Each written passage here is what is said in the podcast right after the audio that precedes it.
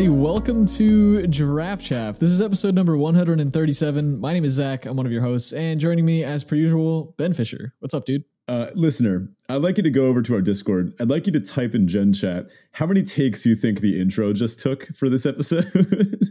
Wow, it's a number bigger than one, but smaller than ten. and all and will be more, one. Okay, all will be. Oh, one. oh man. Okay, okay. I don't know. I was going to give away a prize, but um, never mind. Let's just move on. Tell you what, I'll send my All arena right. code to whoever gets it right first. My arena code from the uh, the pre release. How about that? Sounds good. Before we jump into today's episode, and we've got a long one here, so make sure you pause here, grab some snacks if you haven't already. This will be a good one to uh, you know, maybe have your favorite drink or, or, favorite snack around while you listen to it. But before we do all that, of course, our usual housekeeping. If you're not already in the Discord, check that out. It's the best place to be to chat with us and the rest of the Traficionado community and just kind of uh, share your new wins. We love to see who the first person to get a trophy on a new set is in the Discord. It's kind of like a running game in the Discord. So, you know, hey, maybe it's you this this time around. So jump into the Discord to share your trophy decks, any of your picks, and what's the picks as, as we're going into a new format. Those are pretty popular as well. And just uh, any other nonsense really that you've got on your mind. The link to that is in the episode description as well as on our Twitter page. And if you'd like to support the show directly, you can do so on Patreon at patreon.com forward slash draft pod. Huge thanks to all of our patrons who continue to support us each and every week. We really can't thank you all enough. Perks over there on the Patreon include things like our Draft Doctor series, stickers, show notes, our pre show recordings, and our Draft Chaff hero cards signed by us and sent to you. And you can check that out at patreon.com forward slash draft chaff pod. All right, on to our crack draft type thing. Ben, you've got a special one for us this week. What's up? I do. Uh, this is pre release weekend for All Be One, yes. But this is also kind of pre release weekend for the Draft Chaff Cube. Uh, this is going to be the first official Draft Chaff Cube weekend. Uh, we've got eight people. We're all going to show up. We're all going to draft it. And other people have, have drafted it before, but uh, this is particularly exciting for us because we haven't participated in a full draft of the set yet. So before we get into all the cool new one stuff, uh, let's just run through a quick pack of the Draft Chaff Cube. So first up, we've got Champion of Lambholt. Uh, that's a three mana one one. Creatures with power less than her power can't block creatures you control. Uh, and then whenever another creature enters the battlefield, put a one one counter on her. Great, great card. Uh, love this. It's it's very good. There's a Twinshot Sniper. That's not from too long ago in Kamigawa. Uh, that's the uh, the goblin archer. I always thought it was a monkey for some reason. I guess it is a goblin. It's an artifact goblin. Maybe that's why it looks like a monkey. Uh, f- four mana, two three. The, the, one you can channel. It's the reach one deals two or channel to deal two. Now we have some flicker themes in this set, so that could potentially be pretty good there. This is a dismal backwater, blue black gain land. Needletooth Raptor, uh, four mana two two enrage. Whenever it's dealt damage, deal five to a creature an opponent controls. It is a four mana two two though, so there's a bit of cost to this. Uh, if you're in the enraged deck in red green, then this is a this is a banger. Yeah, definitely one of the bigger payoffs in that deck. We've got Orzhov Guildgate, the black white gate. Uh, gates, well, it's good. Not going to say how good because I don't actually know yet, but you can definitely play gates. There's also Izzet Boiler Works, the uh, blue red bounce land. Ooh, I forgot. Uh, the cool thing about this cube is that I built it a while ago. I've been slowly adding cards to it ever since. So sometimes I forget the cool stuff that I put in here. Uh, I've got a nice foil Asylum Visitor here. That's the uh, two mana three one vampire. Uh, at the beginning of each player's upkeep, if that player has no cards in hand, uh, draw a card and lose a life. And you can madness this one, which goes very well in the random madness and discard themes in blue, black, and red. We've got a Temple of Deceit here, another blue black land, uh, strictly better than the last one well, maybe not strictly, uh, the last blue black land, but this one scries one when it enters the battlefield. I'll take scry over gain any day. So uh, next up, we've got Skyblade's boon. That's uh, a weird aura from MH2. MH2 kind of a lot of the cards outshadow the rest, right? Uh, grief, solitude, these types.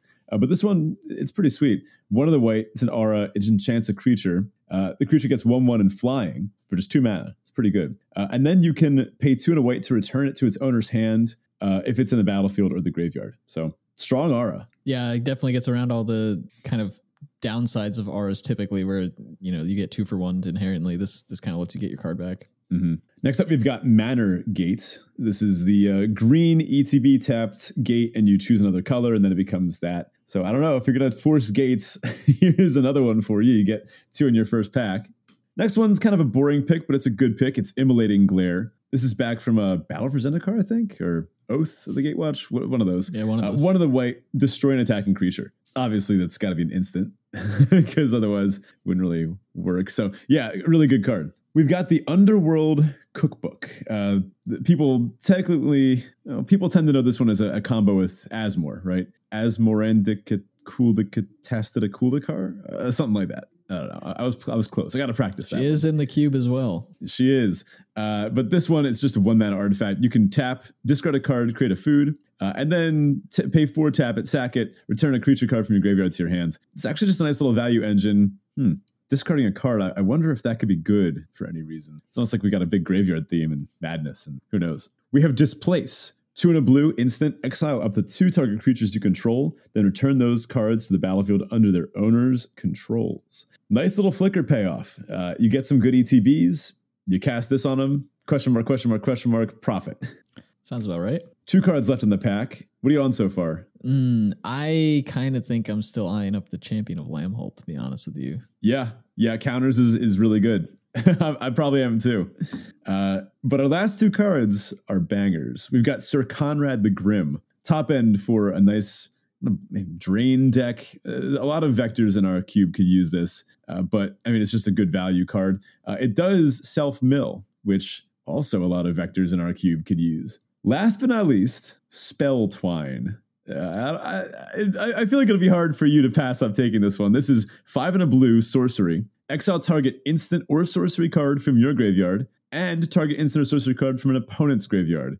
Copy those cards, cast the copies, if able, without paying their mana cost, and then exile Spell Twine. So you just get to free cast the best thing in your graveyard and the best thing in your opponent's graveyard. Uh, there are some pretty good things to, to free cast instant and sorcery wise. We're talking like nine, 10 mana instants and sorceries that we put in this cube because free casting is the blue red archetype. So that's uh, that's probably the vector you're looking to, to draft the most this weekend, right? Well, yeah, I've so I've done a handful of playtest drafts and I have yet to figure this archetype out in terms of how to draft it. I know how to build the like I know what cards I want in the deck, mm-hmm. but I can't quite tell and and for the listener if you're not aware, this is a 540 card cube, so there are cards in the cube that won't be opened in the draft. And so what I haven't been able to figure out with this deck in particular is when to take payoffs and when to take enablers. Mm-hmm. This is kind of an enabler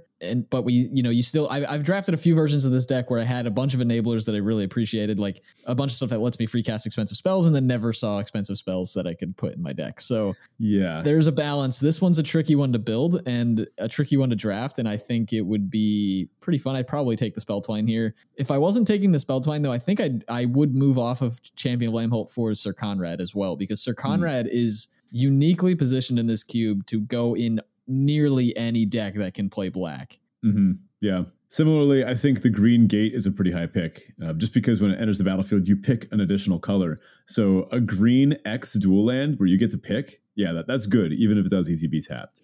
All right, on to our Teferi Tibalt. This is Roses and Thorns style segment where Ben and I share a high and a low from the past week. Ben, what's up? Whew, not too much. Uh, it's been a busy week. Uh, we do have, like I mentioned, two sweet sets to play this weekend, so that's exciting. Uh, we're both pretty busy people, though, so I, I think the only pre-releases we're going to get to go to, uh, not individual ones on Friday or Saturday, but a two-headed giant one on Sunday, which is going to be pretty sweet. It's been a while since we've done two-headed giant.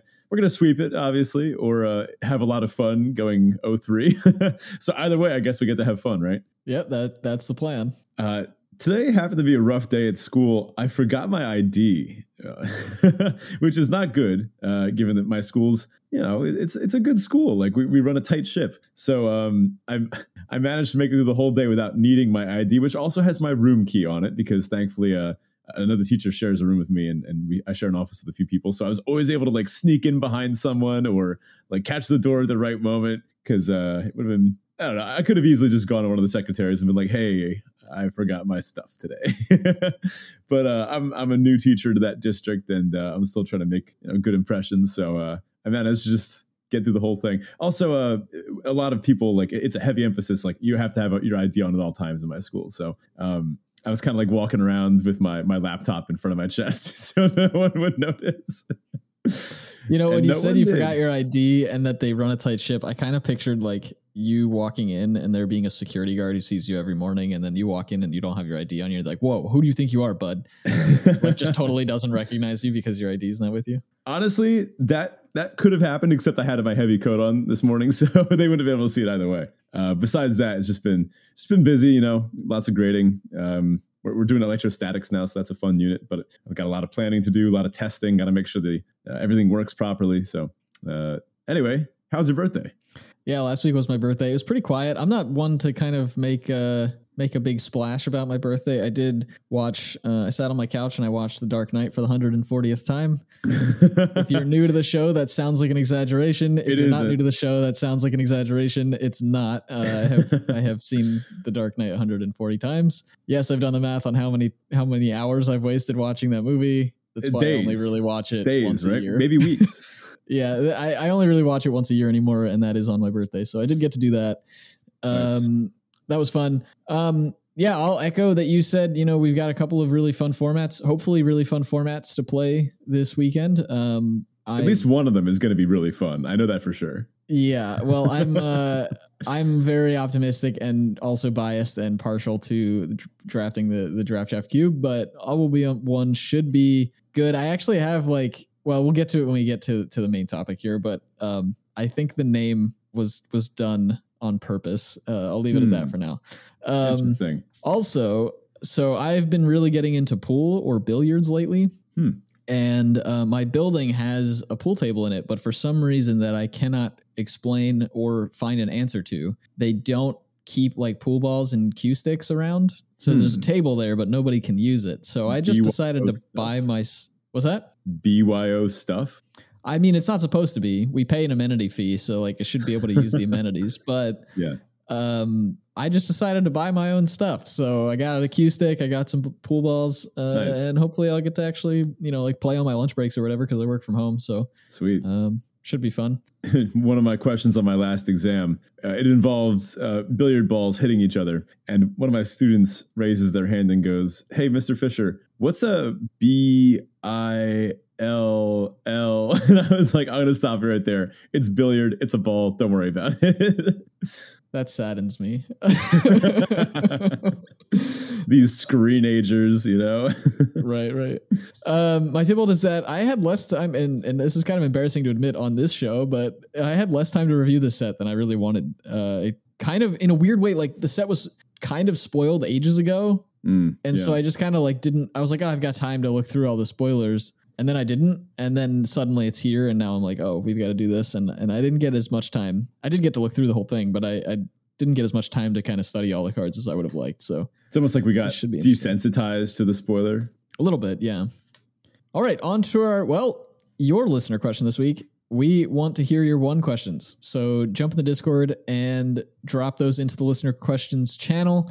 Anything that comes out of this episode or anything you want to hear talked about in future episodes as All Will Be One is dropping, let us know in the Discord. With that, on to our main topic this week. And of course, this is the Phyrexia All Will Be One format breakdown. Spoiler alert, I think they called it All Will Be One because a lot of these vectors feel like they're the same.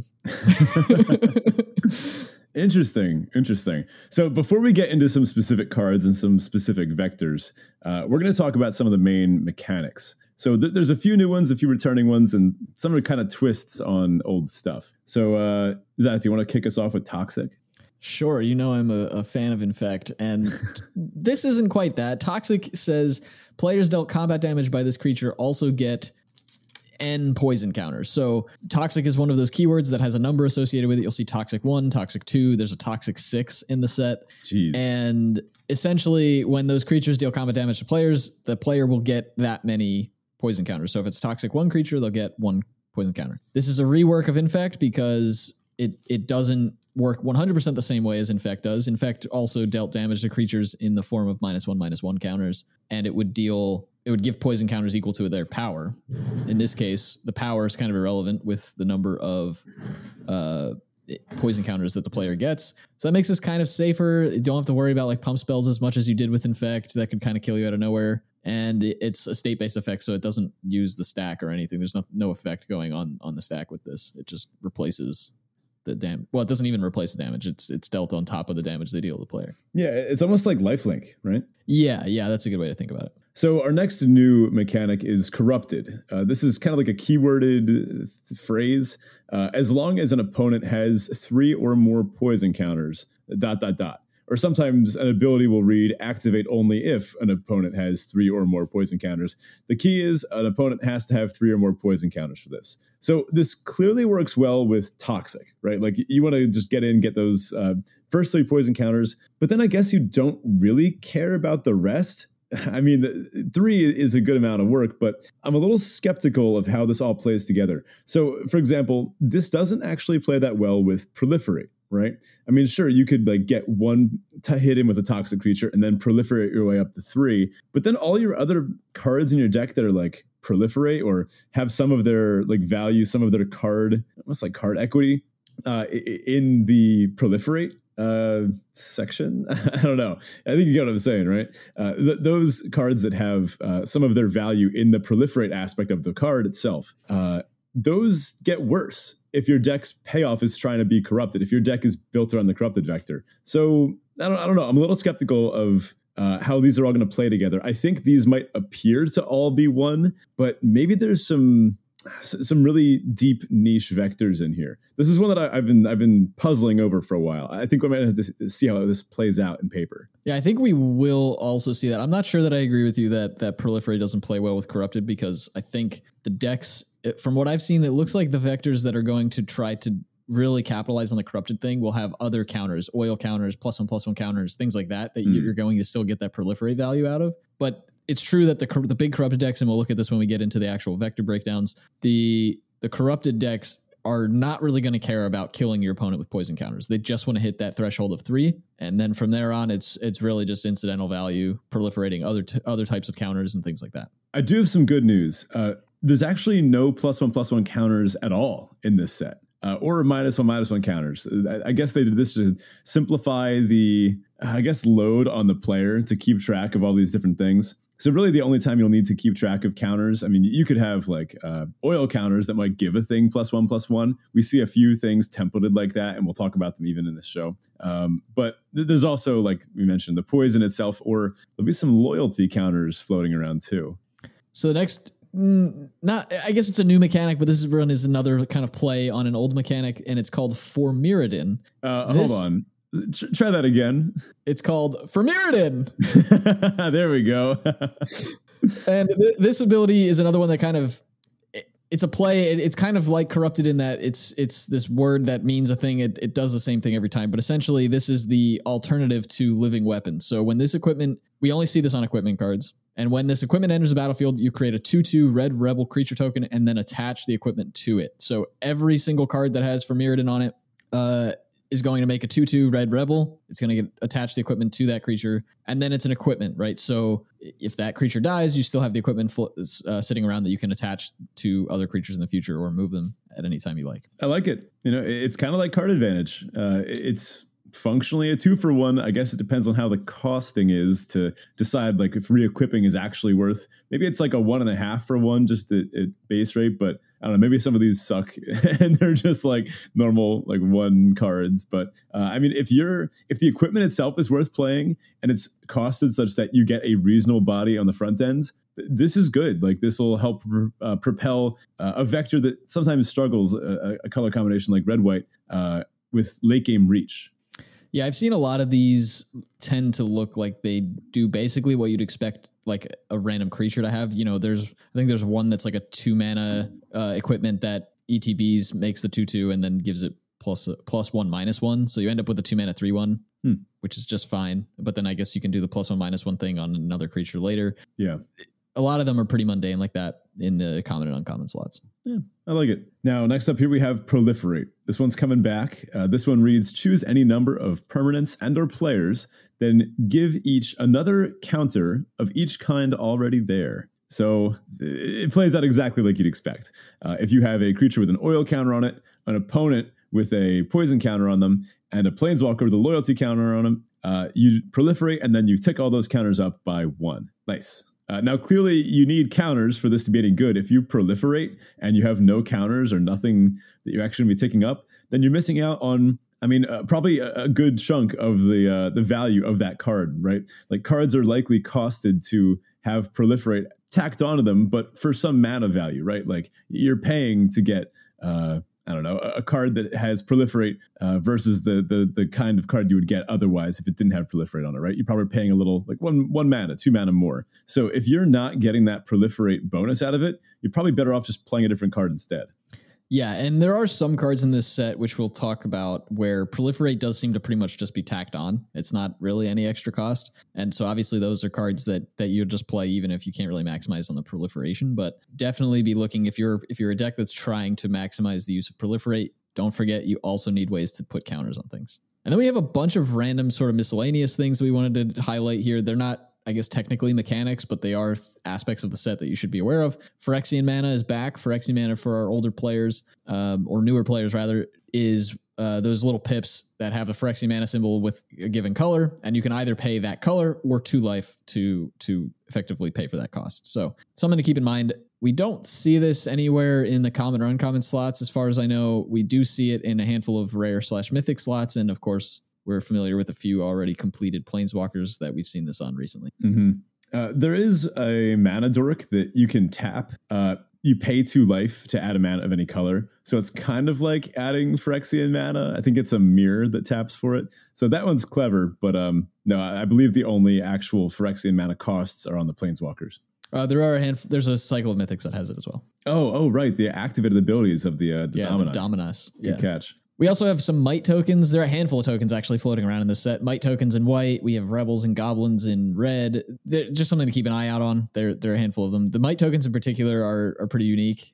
Um, they all come in with toxic one and can't block. So more on that in a bit. And then we have uh, the spheres as subtypes for lands. Um, we see a cycle of these as well for the uh, you know the spheres of New Phyrexia. Mm-hmm. New Phyrexia lore wise kind of has this X layers of hell thing going on where there's all these different layers and there's different colors aligned with them. Some of them are just, I mean, the, the top is just like a big trophy display room with monuments everywhere. It's going to be a really, really cool Flavor Town episode when we get to dive into this set. There's some sick stuff going on. And the art, oh man, this set has some really compelling artwork. Yeah, sick in probably every form of the word. yeah, yeah, for sure. All right, well, that's all really all the mechanics or little tidbits that you really need to be aware of for this set. Let's just dive into all the vectors, um, or at least the, the main vectors for the two color pairs that we'll come across. If you're not familiar with what a vector is, check out our episodes on vector theory. We've done three at this point, I think. Ben, keep me honest here, but I think we've done three uh, so far. Something like that, I think, yeah. I'll put the links to those episodes in particular in the episode description so you can get to those pretty quickly. But if you don't know what vector theory is, probably start there uh, that'll help you kind of get along with some of the terminology we're going to use here. Mm-hmm. So I do want to kind of highlight an assumption. This is something new to our, our format breakdowns. We're kind of assuming that each of these like two color uncommons, sometimes called signposts, but uh, really for us, we're, we're kind of going to make the assumption that these tell us something about the vector of the color pair. Now, sometimes we see that that's not true, right? For example, uh, I think in Dominaria United, we were able to look at the blue green um, vector uncommons there. And blue green wasn't really like a vector unto itself. It was part of, it was part of the five color domain vector, right? So it wasn't saying, oh, put these in a blue green deck, like play these strictly in blue green. This is what all the blue and green cards are trying to do. Uh, it, it, was part of something bigger. So we can't necessarily say that all two color uh, combo cards are going to be exactly on vector for that color pair, but it does tell us a little bit about the set and we can look and see what other cards in its colors play into the implied vector. So, uh, Zach, why don't you start us off with your your favorite color pair of all time? Yeah. So first up, we've got white blue mighty artifacts, and our signpost or our vector signpost here is Cephalopod Sentry. This is two white blue for an artifact creature Phyrexian Squid. Love that. Ew. At un- uncommon, of course. It's a star five so we don't quite know what its power is just yet. It has flying, and Cephalopod Sentry's power is equal to the number of artifacts you control. Hmm. All right. I mean, that's pretty straightforward. This is this card in particular at least cares about having a lot of uh, a lot of artifacts on the board. Notice they're not artifact creatures in particular. This is just artifacts. generally. So that's that's also something to keep in mind. But by itself, it's a four mana one five flyer. Are you just gonna gloss over the pun that I made in the in the title of this this vector? Might E. No, I I get it. I get it. this I was thing is leaving a that to the clearly great combo with mites. Uh, I mean, at, at what point Yes. are you happy with this? Right, like a four mana two five flyer is good. You know, it's fine. I think once you get to three Three. five or four five flyer, then you're starting to get something nuts. If this ever becomes a six five flyer, then obviously the game is about to end. Right, your opponent can't take too many hits from this. right. Yeah. Uh, I I would be pretty happy with it at three, but anything above that is just really really good. you can look for ways to make multiple artifacts with a single card, right? There's a handful of cards in the set that generate multiple mite tokens, uh, but there's also other artifacts that have you know good ETB value as well. So, as we move on to each of the vectors that we're going to talk about here, again, this is not to say that these are all the vectors that we'll see in the set. These are just the ones that kind of WotC is pointing us to. So, we're looking at these. We're also going to look through a common and uncommon in each of the two colors that represent this color pair. So, let's first look at white for this white blue archetype here. The first card we wanted to highlight was Basilica Shepherd. This is three white white for a common. It's a 3 3 Phyrexian Angel. It has flying, and when it ETBs, create two 1 1 colorless Phyrexian Mite artifact creature tokens with Toxic One, and this creature can't block. So that's the only time I'm going to say that about Mites. They Every single Mite gets Toxic One. This creature can't block. Mm-hmm. So here you go. It's five mana, three three flyer, ETB, make two mites. Now your your cephalopod sentries a three five, and you've got another three three flyer on the board. Yeah, Yikes! sounds good. That's a that's a curve, right? I mean, these mites. I'd like to see how they play out, but I have a feeling they're going to behave a little bit like decayed tokens. Uh, just think about how easy it was to make decayed tokens. They came attached to everything, and they had two power. Right now, having toxic one isn't the same as having two power. But in some decks, it will be. You know, in decks that are super, super focused on uh, just going straight for the toxic damage, there will be ways to make sure you connect with toxic creatures. And I could see that being a very aggressive deck. I think we'll get to that, to that more when we talk about green white. Uh, that one's maybe more on like the specific aggro plan. But this kind of ties together the uh, the artifact aspect of the mites uh, and the fact that these are just good flyers, right? I mean, a three mana or a five mana three three ETB make two bodies. They can't block, which does reduce some of the uh, the power, but it's just a really good rate. Yeah, I'm curious to see where these mites go. I think you're going to need to be in a deck that's really making use of them outside of just trying to chip in for damage because unless you can generate a ton of them, they are just one ones. They don't deal damage to with minus one minus one counters like they would if they had infect. And so they're really just one ones in terms of blocking uh, when it comes to your opponents blocking them. So I don't see that a lot of these getting through very often unless you can go really wide. But Mhm. they may be able to do things like power up your other creatures, such as the Cephalopod Sentry, and find some value in other ways as well. We'll see that in a few other archetypes down the line. Now, the next card we wanted to look at is Swooping Lookout. This is one just white for a one-two Phyrexian constructed uncommon. It's got flying and vigilance and a lot of teeth, like all the teeth. what a silly card. One mana, one two flying vigilance. I mean, huh. This is probably also solid in the equipment vector, right? This is going to be solid in quite a few decks, but notably in this deck, it is an artifact creature. So it's a one mana turn one artifact. Again, with your Cephalopod Sentry, if you can do uh, play artifacts every turn until you play the Cephalopod Sentry, it's going to come down as a five five. Yeah. Yeah. And that's if you're only making one a turn. Uh, huh. Yeah. These are, uh, these are good. This is a, good little card. Maybe, maybe there's a chance. I don't know. There's a bunch of commons in other colors. Things like two mana, one one flying toxic one. This really gets in the way of that for just one mana. I I mean, this is as cheap as you can get for an answer to things like that. So, uh, especially giving it vigilance means it can still kind of peck through those. Weird little card, but uh, interested to see how it plays out.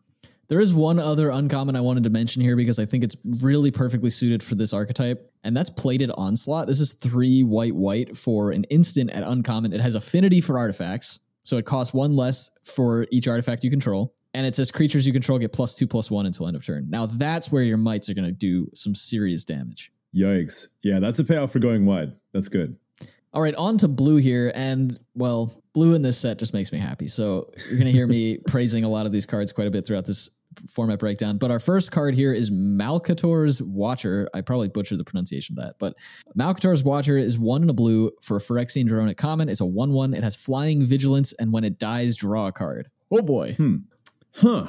Another little flying vigilance artifact creature. What a what a strange curve that would be. I mean, this sets up a clock and it does just get to, it gets to keep smacking in until eventually I guess something blocks it and then you get a card back from it. This just pecks it in the air for as long as you want it to.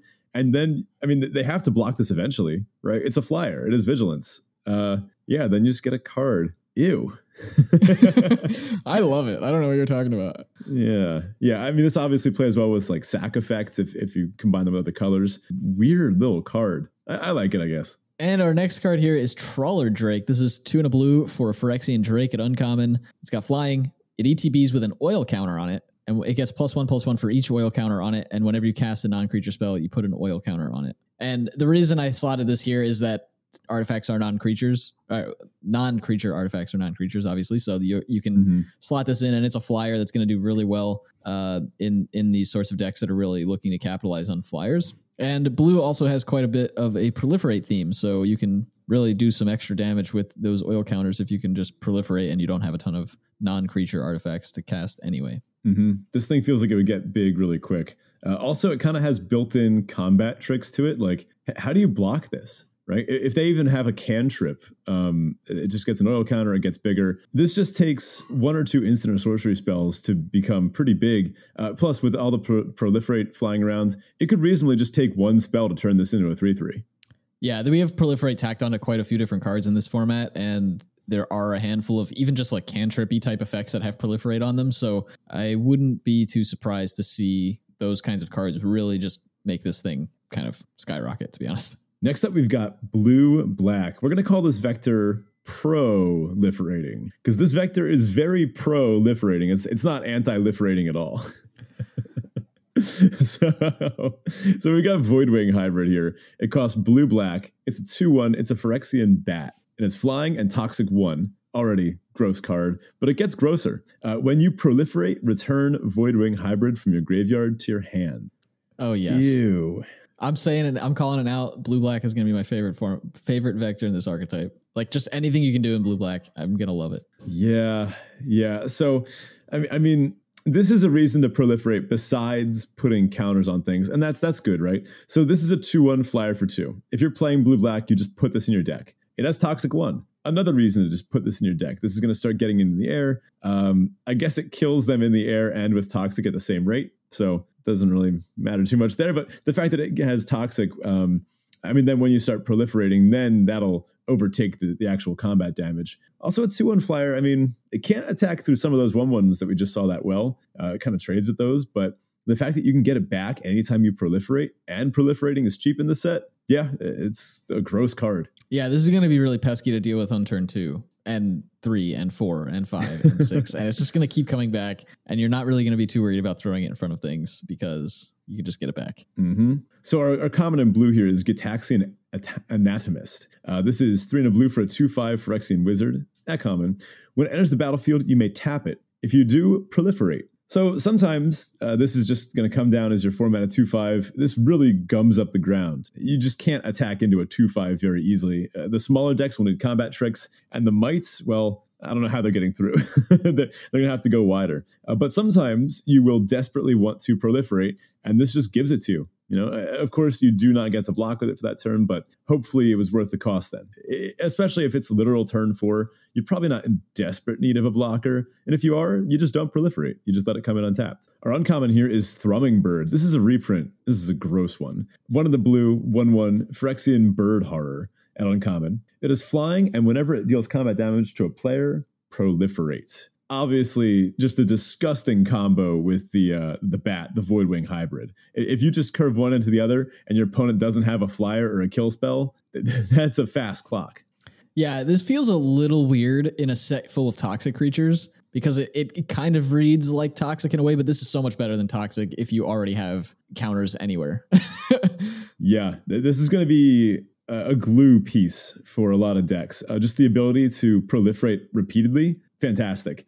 Uh, obviously, also very good with uh, the, the bat. With our black cards here, we have a common Blightbelly Rat. One of the black 2 2 Phyrexian rat. It is toxic 1, and when it dies, proliferate. Not quite as good as a Thrumming Bird, but this does do both, right? If this manages to get in one hit and then proliferate, you got two poison counters on your opponent out of this. Probably pretty good for little 2 2. You can't ask much more than that, right? Yeah, this is just a, a, really solid card for the Vector, and it's a, a two mana two two that has a bunch of upside that does the thing that your Vector wants to do. I I expect to see a lot of these in the blue black text because it's just such a nice little filler for for uh, this vector. And our black uncommon is Scheming Aspirant. One of the black 1 3 Phyrexian Advisor. Whenever you proliferate, each opponent loses two life and you gain two life. Jeez. Imagine curving Thrumming Bird into this. Just super oh, yeah. gross. This and, is a little yeah. bit where some of the toxic and proliferation kind of feel at odds with each other because clearly this like actually outpaces like your to- like your poison counters, mm-hmm. but yeah, I don't know. It feels a little weird in that way. Like you're you're proliferating, so if you're uh, you know you're updating poison counters, you kind of expect to be killing them through poison, but this is killing them with damage as well. So it feels a little weird. I will say this doesn't actually care if you have any counters anywhere, as long as you're proliferating. Yeah, you're you're getting the drain effect. Yeah, yeah. These uh these cards are also all very cheap. These are like right. super impactful cards at basically all the two drop slot uh, except for the, uh, the the anatomist. All right, so next up is black red. There will be blood or oozing oil or or something. Um, uh, you familiar with the movie? No, I haven't seen it. Oh, it's fantastic. Well, uh, anyway, th- th- there's a joke in here for for oil and, and oil things, but um, anywho, uh, on with it. Yeah, so our signpost, our vector signpost here is Charforger. This is one black red for Phyrexian Beast at Uncommon. It's a 2 3. And when Charforger enters the battlefield, create a 1 1 red Phyrexian Goblin creature token. Whenever another creature or artifact you control is put into a graveyard from the battlefield, put an oil counter on Charforger, and then remove three oil counters from Charforger, exile top card of your library. You may play that card this turn. Hmm. All right, so if this card is telling us anything, it's telling us that you want to play a lot of creatures and it cares a lot about oil counters because this thing wants to generate oil counters. So let's take a look at some commons and uncommons we've got in these colors. For black, this is one I know Ben's going to be a big fan of Cutthroat Centurion. This is two in a black for an artifact creature. At common, it's a 2 2 Phyrexian Warrior. It has one ability sacrifice another artifact or creature. Cutthroat Centurion gets plus two plus two until end of turn. Activate only once each turn. Oh, they had to put that last line of text on there. Come on whatever. Nantuko Husk is probably too right? good. Yeah, or Zulaport Cutthroat or whatever. Yeah. Yeah. So so uh, something that I'm, I'm seeing here also artifact sub theme, right? There, there's yes. a lot of artifacts in the set that sack themselves too. Yeah, and we actually will see. Uh, it's not highlighted in in these particular cards that we're covering right now, but there is a card in red that care. You know, it lets you destroy an artifact, and then if you controlled that artifact, you make a one one. Uh, oh, you make three. Oh, I forgot about uh, that. That's right. Yeah, yeah. So there's some there's some little shenanigans to be had in in in red and black for those sorts of effects. Our next card here is Chittering Skitterling. Try saying that five times fast. Oh, great name.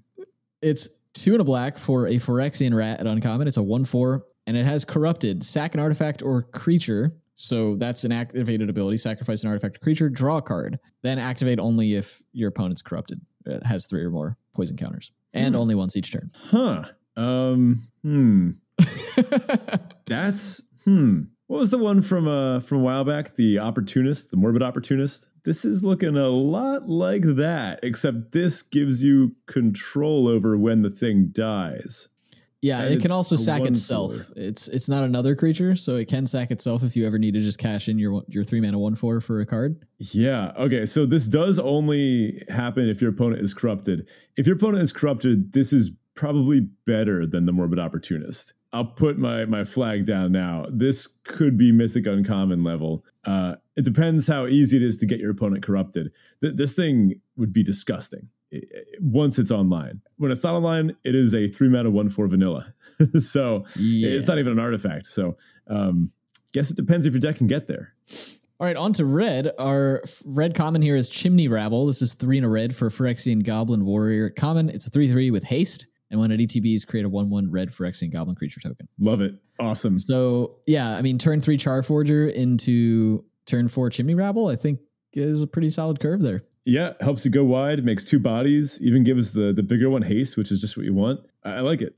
And our uncommon here is Cacophony Scamp. This is red for a 1 1 Phyrexian Goblin Warrior at uncommon. Lots of Phyrexian Goblin Warriors floating around in the set. Whenever Cacophony Scamp deals damage, combat damage to a player, you may sacrifice it. If you do proliferate, when Cacophony Scamp dies, it deals damage equal to its power to any target. So we're used to seeing this kind of card, the the the one one that dies into dealing damage to anything. We haven't seen one that lets it like lets you kill it when you want. Like this sacks itself. So if you ever really need to just get rid of that, you can sack it, and then you're proliferating too, which means you're adding oil counters to creatures and maybe adding poison counters to your opponent or whatever. This just feels really interesting for this set. I think this is going to be a card to frustrate me. because this is one that's like, sure, I can block it, but it's still going to die into the thing. And if I don't block it, they get to kill it anyway if they want they to, and then they're getting extra value. Hmm. Yeah, annoying little card. Have you heard people talking about how this is going to see play in Hammer Time? That does not surprise me at all. But I ha- I hadn't heard about it. But that sounds par. So course, you yeah. give it plus ten, plus ten, and then they it hits for eleven, unless they jump it. I guess uh, it hits for eleven and then you uh, kill them, yeah. and then you sack it to deal 11. Yeah, that sounds really ridiculous. And it's a one mana card. So nice. Let's move on to our red green vector, which we're calling Oiled Up. Uh, because there's oil and there's also some big creatures. Uh, we've got Cinderslash Ravager here, four red green for a 5 5 Phyrexian Warrior is this a warrior? It looks like it should be a beast, right? Yeah, or maybe both. I, I, don't know. It it's typed as a warrior though. This spell costs one less to cast for each permanent you control with oil counters on it. It has vigilance, and when it enters the battlefield, it deals one damage to each creature your opponents control. Hmm, that that's so, expensive, but that's good. This is a great effect f- to deal with what car- what decks that are going tall typically can't deal with, and that's going wide. When yeah. your opponent has a ton of mites on the board and you play this, you just reset the game. yeah, thrumming bird is dead. The bat is dead. All those little like things that they're all they all just they melt to this. Um, that being said, it does cost six. Now it helps you get it a little cheaper. If you can play this for four, you're in great shape, right? And the question is, is it going to be reasonable to, to get two permanents with oil counters on them by turn four? I think so. Uh, there's a lot of things in both green and red that come in with oil counters on them. If this comes in as a four mana five five vigilance, that's nuts. then the the deal one to everything, that's just that's just bonus on top. This obviously also pairs well if you could get it even cheaper. Uh, maybe pair it with a burn spell to take down like a I don't know, maybe use a this and a deal three to take down a four four. So let's talk about Sc- Sawblade Scamp. One red for a one one Phyrexian beast. It has haste and whenever you cast a non creature spell, put an oil counter on Sawblade Scamp. You can tap, remove an oil counter from Sawblade Scamp to have it deal one to each opponent. So this will go well in, in a deck like this with a lot of combat tricks, uh, maybe uh, pump spells, things that affect it. Uh, the fact that it has haste is, is nice little upside, which means you can use it right away with a non creature spell. Uh, so this is obviously very good at putting oil counters on itself. Yeah, this one feels like it could go into either like a red blue non creature oil counter type deck or just a deck that cares about have being aggressive and having oil counters on creatures early, like red green here.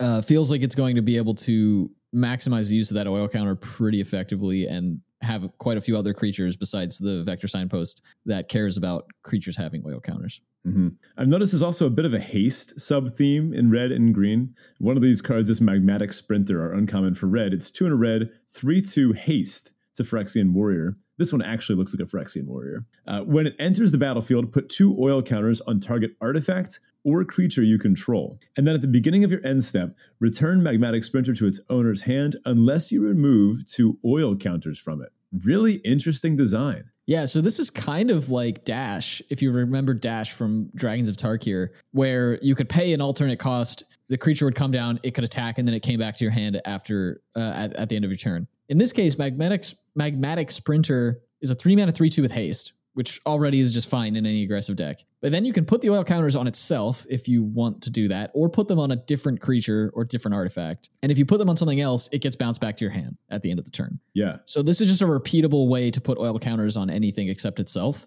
And then if you don't have anything else on the board, you can just play this, put the counters on it, and then it sticks around. It's also a 3 2 haste. So each time you do that, if you are putting the oil counters elsewhere, you are just getting to attack.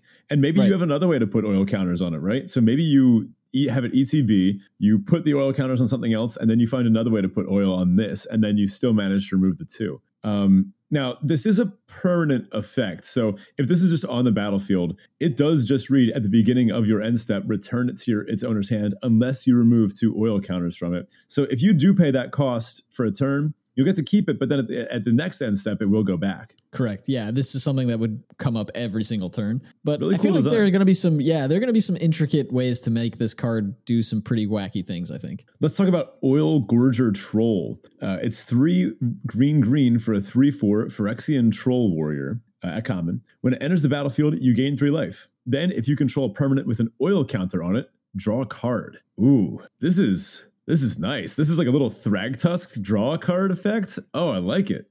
Oh, and you can flicker it, to, or well, there's might be ways to, to bounce it or get it back, or maybe even if you have an Elesh Norn, get that double ETB effect. That's pretty gross. There's also Armored Scrapgorger, one in the green for a 0 3 Phyrexian Beast at uncommon. It gets plus 3 plus 0 as long as it has 3 or more oil counters on it. Huh. And then you can tap to add one mana of any color. It also reads whenever it becomes tapped, exile target card from a graveyard and put an oil counter on Armored Scrapgorger. This is a really good mana dork. Oh, it's beautiful, right? This is exactly what you want your mana dorks to do. It sits around early, generates mana for you, and then it upgrades itself into a, a reasonable threat. Yeah, this is also this. like this is like standard playable graveyard hate. You know, like Yeah, th- th- that this takes care of all the nonsense floating around in in standard with, with stuff going to the graveyard. The brawler. This is this is good. This is going to see play. Also, I love the uh, flavor text: eat, sort, eat, sort, eat.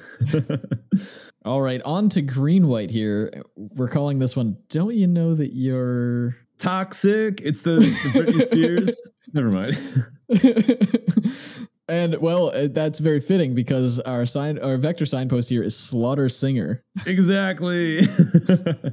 And Slaughter Singer is green white, so uh, green and white mana for a Phyrexian cleric at uncommon. It's a two-two with toxic two, and whenever another creature you control with toxic attacks get plus one, pl- it gets plus one plus one until end of turn. Also, a weird effect again with toxic. Like it feels like there's a little bit of a strain between like dealing poison counters and dealing actual damage because this Hmm. is like giving your creature plus one plus one doesn't make the toxic any better in this set. But it's a two mana two two with toxic two, and it buffs your creatures that have toxic. Sounds fine to me. I guess I guess there actually is not necessarily a strain here because what that plus one plus one does is it enables your toxic creatures to be less blockable yeah, yeah. That's how I'd read it. and then they get you know they get through and they deal the toxic damage. So uh, yeah, I guess that's that's that's cool. I like Slaughter Singer. I think it's going to be a pretty effective card here. But that's telling us right that green white is looking to be pretty toxic. yeah. Now, unfortunately, it is just a two mana two two, so this itself gets blanked pretty quickly. You almost would rather play a different creature with toxic, and then maybe like a two drop with toxic, a three drop with toxic, and then on turn four you play this and another two drop with toxic. That's maybe the best way to use this. I almost wish. I wonder if they tested this. It kind of would have been interesting if this card didn't have toxic at all, and instead said other toxic creatures like increase their toxic number by one or something. Mm, yeah. uh, though that might have gotten really out of hand, as we'll see in a little while. Um, our first green card here is Ichorspit Basilisk. This is two and a green for a 1 3 Phyrexian Basilisk at common. It has Death Touch and Toxic 1. This is the kind of card I want to see Toxic on. It's a 1 Yeah. 3 with Death Touch. Yeah. Who wants to block this? And then it's getting the, into the uh, toxic damage. What was the guy from Kaldheim, the, the one three uh, legend? Uh, it was the guy that had uh, functionally poison two. Oh, whatever it was. It was a guy, uh, two mana, one three, death touch, poison two, functionally. Uh, it was weirdly good. Uh, a very uh, annoying card to see come down on turn two. Yeah, Fynn the Fangbearer. That's the one. So the Basilisk is kind of like a downgrade version of that. Now, Toxic 1 is a lot worse than Toxic 2. It's actually half as good. Maybe maybe even less than that. I don't know. It depends on how you do the math. Uh, but Toxic 1 will still continue to kill your opponent. Uh, the 3 toughness is nice. This is annoying to block, and it is a good blocker. So just a solid little creature. Uh, this doesn't kill them very fast with damage, though. So if you're doing this, you probably really want to be leaning into the the toxic thing. Right. Yeah. This isn't this isn't something that you're really looking to be killing them with with damage. Yeah. If you're if your deck and I think this actually could p- potentially make this card a trap So it's something to look out for. I think a lot of these green white decks will be going pretty wide and trying to just chip in the toxic damage here. So I think in this deck, it's going to work really well.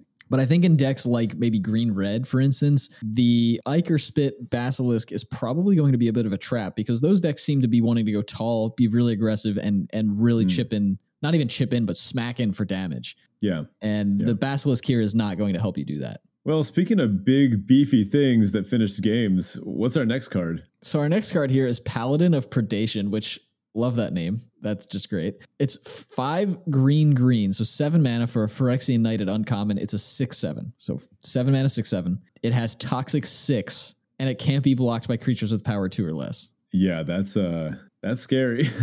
So this this effectively reads: attack your opponent, uh, hit your opponent twice, they lose the game. By the time it comes down, probably just hit them once. Just once. Yeah, you're right. I am still sad that they haven't officially keyworded this whole can't be blocked by creatures power two or less thing, but this is a pretty solid little beater. And by little, I mean gigantic. Mm. And I think, you know, you pair this with something like we saw in in when we were highlighting red green there with the armored scrap gorger, the the mana dork there. Yeah.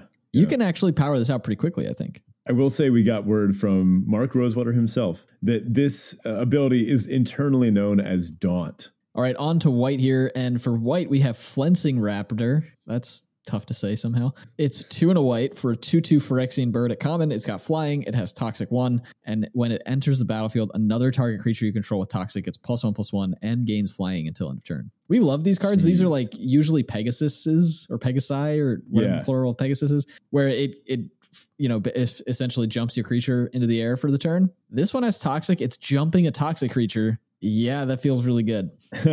if you're on like six poison counters and your opponent plays one of these, you've you're not feeling good.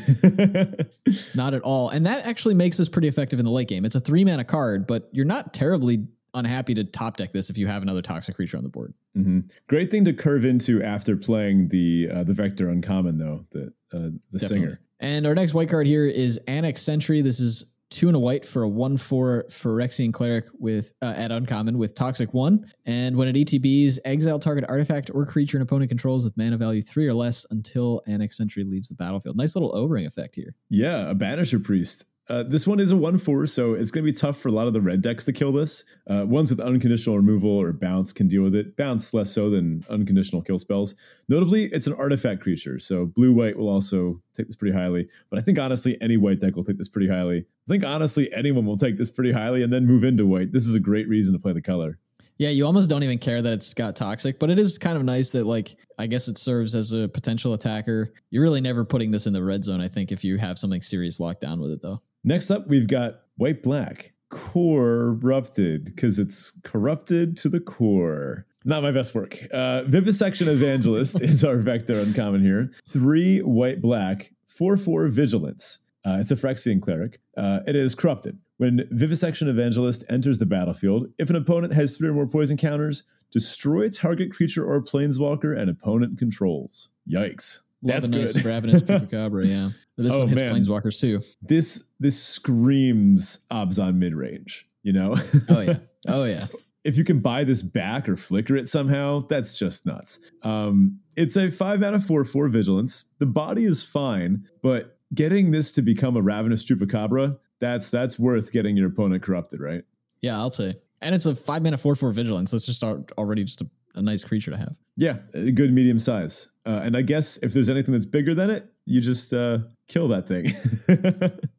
so um, this is a payoff for being corrupted. And, and in white black, we're going to see other cards that care about having your opponent get corrupted. So I guess in white black, does not as much proliferate. But specifically, I think this is a great home for those corrupted cards because, as I mentioned before, proliferate doesn't play as well with corrupted as some of the other like counter type mechanics do with each other. Uh, because once you have the three, it's all you really need. Like this doesn't get better if you have four or five or six. Um, and at that point, if you've you know spent slots in your deck getting cards that really, really are all in on proliferating, uh, just to make sure you get those three, it's not great. I think you're going to want to find other ways to get them corrupted, other ways that maybe lead to a poison kill in the end, or uh, just kind of lead to killing them with damage or uh, something like that.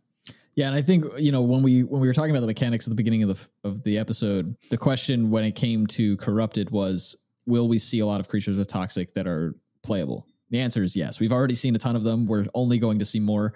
And like it's not very difficult to find cards to put in your deck that have toxic on them. And if you can play them early enough, you can chip in and get those three uh, toxic or three poison counters on your opponent relatively quickly. Let's start out here with Duelist of Deep Faith. This is one of the white 2 2. It's a Phyrexian soldier at common. It is toxic 1, and as long as it's your turn, Duelist of Deep Faith has first strike. Nice. Yeah, so this is another card, a nice two mana 2 2 that gives your opponents reasons not to block it, right? And that's kind of what we want to see with toxic creatures because, again, they don't leave anything behind in terms of minus one, minus one counters like infected. So we need a little extra help to get these through the red zone. Mm-hmm. Really uh, efficient combo with combat tricks as well. I mean, they don't want to block this, but when they eventually have to, you just combat trick it up. You keep your creature, uh, and there's some good tricks in the set too. Ones that give oil counters. Uh, there's one that exiles the top card of your library and lets you play it until the end of the next turn. Really nice card. We've also got Jawbone Duelist. This is the upgraded version of Duelist of Deep Faith. This is also one in the white. This one's a 1 1. It's a Phyrexian Soldier at Uncommon. This also has Toxic 1, but it also has Double Strike. And Double Strike interacts with Toxic very well because it deals first strike damage, uh, giving the, the poison counter, and then deals regular damage, giving another poison counter. So this one also obviously plays very well with uh, with pump spells and things like that. This one your opponent will probably try to block a little more aggressively because you can't take many hits from this at all.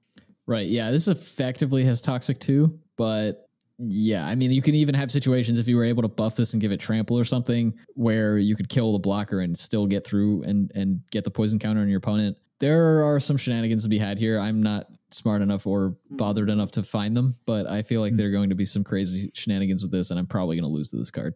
Uh, notably, these both uh, pair really well with equipment, right? Because the first strike and then the double strike. Uh, also, about the jawbone duelist, we have to address an elephant in the room. Since when did Elesh Norn love teeth so much? Yeah, I don't know what the deal is with all the teeth. Like, I get the sinew and I get the bones, and I guess teeth are bones, but like, yeah, yeah, I don't. I just I don't remember seeing it in other Phyrexian stuff in the Me past. neither. Maybe because Elesh Norn is only now coming into her own and like having a, her own like sanctum and basically whole plane dedicated to worshiping her. So maybe now she's really gotten to break out her uh her her weirder hobbies and everyone that now that she's in charge, everyone kind of has to play along with it. And she's like, "Yes, you're all gonna be my supplicants. You're all gonna bow before me." And they're like, "Yes, we worship you, Elesh Norn." And then Now check out my teeth collection.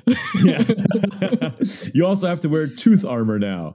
And then they start looking at each other and they're like, yeah, yeah, Yeah, you got it, Elesh Norn. I'm picturing like you know like Game of Thrones style. You know, soldiers are sitting around a campfire on the road, and they're just like, "Yeah, you know, I thought Elesh Norn was just so cool, but then she kept going on about teeth, and I, I don't know how I- thing. I don't know how I feel about wearing teeth all the time. This guy Uh, likes it though. yeah. Jawbone Duelist, his flavor text is I have room for a few more teeth in my collection. Who's next? And look at that smile. This guy's absolutely pumped to be wearing what appears to be a literal giant jawbone. Yeah. Let's talk about some of the black cards in this uh, in this vector. Pestilent Siphoner, one of the black one one flying Phyrexian insect. Uh, I mentioned flying, toxic one, toxic one flying, one one one one, toxic one flying. Uh, good card. It's a little a little mosquito guy. So I guess the joke here is that a one one flyer for two will get outclassed pretty quickly, but hopefully you get those first three poison counters in, and then you don't really care anymore, right? Because then Right. all your other cards get turned online and are, are really worth it. Again, this is a vector that doesn't really care. At least this form of the vector that we're talking about. There may be a different direction you can take this vector in where you kill with poison counters, but this one really just cares about getting corrupted. So, you know, if you can chip in with those toxic, get in a couple of poison counters in your opponent, then the Pestilent Siphoner did its job. hmm Yeah, I wonder if you're going to have black white decks that are super just poison kill focused, uh, and then maybe some black white decks that'll be more directed towards just getting the three and then relying on the powered up uh, corrupted cards to get the rest of the way there. But then again, I guess the powered up corrupted cards are also really good in the kill with poison deck because you know you get them sooner. I don't know, an interesting tension here. Last up here in, in black, we've got Ravenous Necrotitan. Sick name. Uh, it's two black black for a 6 6, huh? Phyrexian Horror, 4 mana 6 6, and uncommon. It is corrupted. When Ravenous Necrotitan enters the battlefield, sacrifice a creature unless an opponent has three or more poison counters. Uh, so here's one thing you don't want to do you don't want to play this as the only creature on board on your side. Unless your opponent's corrupted. Yeah, unless they're corrupted. Uh, this plays well with a few things. Um, sometimes you just won't care about sacking a mite. Sometimes you just won't care about sacking a little 1 1 that's already done its job, like maybe something like pestilence siphoner right? The little flyer. Or maybe that uh, the the, uh, the watcher right from before the one one flyer that uh, actually kind of wants to get sacrificed. And like i said mites will just be floating around in this format functionally for free. Uh, but then again if you can corrupt your opponent then this is just a four mana six six. Nice. It's good good rate. But clearly this doesn't care about killing them with poison. This cares about killing them on the ground. It's a six six for four right? So yeah. Uh, this one is very definitively in the vector just get a few poison counters on them, get exactly three, and then start investing a lot of resources into a huge board. All right, next up, and Ben's actually going to make me say this. Next up is black green, and we're calling this one Are You Winning Poison? Because it cares about winning with poison. Sun? Poison? Poison? That hurt me. We got to get like, through these these breakdowns somehow. all right. Well, our our vector signpost for this one is amazing. It's Necrogen Rotpriest, also just a, an incredible name. Yeah. Two black green for the Phyrexian Zombie Cleric. Phyrexian Zombies. I, I don't like the sound of that. It's a 1 5 at uncommon. It has Toxic 2. Whenever a creature you control with Toxic deals combat damage to a player, that player gets an additional poison counter. Well, there's my add one to your Toxic effect. Yep. But we're not done yet because it also has an activated ability of one black green. Target creature you control with toxic gains death touch until end of turn. Oh my god. Disgusting. Absolutely disgusting. I don't think I ever pass this card unless no, I'm firmly yeah. not in green black. So something like a four mana one five doesn't look great right off the bat. But all of this stuff easily makes up for that. So uh, this isn't whenever another creature you control deals exactly. damage toxic. It's itself too. So this is more like a four mana three five, right? If you're trying to kill with poison, which this vector clearly is, right? Th- this wants to get the poison kill because and it can just, give itself death touch. Oh yeah, yeah, yeah. Of course. I mean, the the threat of activation on this is enormous. How do you block this? like, not only this, but any other creature that they send in the red zone. Like if you have even just a little bit of mana up, you can give whatever they block death touch. as long as it's got toxic, but in green and black, it seems like that's going to be right. a lot of stuff, right? Uh, this will also very reliably turn on corrupted. So corrupted cards are like good in this type of deck. I don't know. That, that's what makes me think maybe maybe th- there's not as much tension there as I'm thinking between cards that really want to get all the way there and cards that just want to corrupt. I don't know. Well, this will get your opponent corrupted on out. its own. yeah, that's true. This does just one hit corrupt them, doesn't it? Yikes. So uh, first up, we're, we're going back to Pestilence Syphoner here for the black cards. This it, little insect is it's a toxic creature. It's going to have toxic two with that signpost, uh, vector signpost there. So yeah, that's pretty crazy. And as a flyer, again, getting in just random chip damage, and it's relatively inexpensive. But in the uncommon slot, we have Bilious Skulldweller or Bilious. I guess it's Bilious Skulldweller. It's black for a one-one with Death Touch and Toxic one. Hmm. Efficient. Yep. Yeah, anything with Death Touch and Toxic, I'm just loving in this format. Yeah, that, that's a good rate. Uh, I could see just this Death Touch Toxic just just close out the game way faster than it has any right to type of deck. Uh, man, maybe Black Green finally found like a good identity. Well, speaking of Death Touch and toxic creatures, in green we've got Ichorspit Basilisk. We've talked about this one earlier. This is the one three for three with Death Touch and Toxic one. Again, just going to do really good work here. I think this is probably the home for this card. Um, while it fits into some of the other decks, I think this is really the one that wants to see it. And then we have a combat trick. Infectious Bite. This is one in a green for an instant uncommon. It says target creature you control deals damage equal to its power to target creature you don't control. A typical fight spell, but rather a, a bite spell. But each opponent also gets a poison counter. Now, I want to, and it's an instant. I want to also express we've seen a handful of cards already. We've talked about a few that that have this phrase on them. But Ben, you and I are going to two headed giant. I do want to stress this says each opponent, and in two headed giant, your opponents have uh, you have to get them to a total of fifteen poison counters to kill them instead of 10 mm-hmm. But this puts two of them on your opponents. So that means it's proportionately better in two headed giant than it is in, in normal. Yep. So um, another just little side note here: it is the creature that's dealing the damage. Really good combo with Death Touchers. Yep, uh, and of course, obviously, with a lot of these uh, toxic creatures we've seen, they have relatively low power. Not going to be awesome there, but yeah, to your point, the Death Touchers are going to do just fine. Next up, we've got green blue. We've got Proliferation Nation, because we've got some stuff here that wants to proliferate. Uh, we've got Tainted Observer as our vector card here. One green blue for a 2 3 flying. It's a Phyrexian bird. In That's what world bird. is that a bird? That is not a bird. Come on. Like I know Phyrexia is messed up, but that that that's not a bird. that looks more like a squid than that other Phyrexian squid from earlier. Yeah. Anyway, it's a, a 2 3 flyer for three. Just fine rate by itself. It's got a toxic one.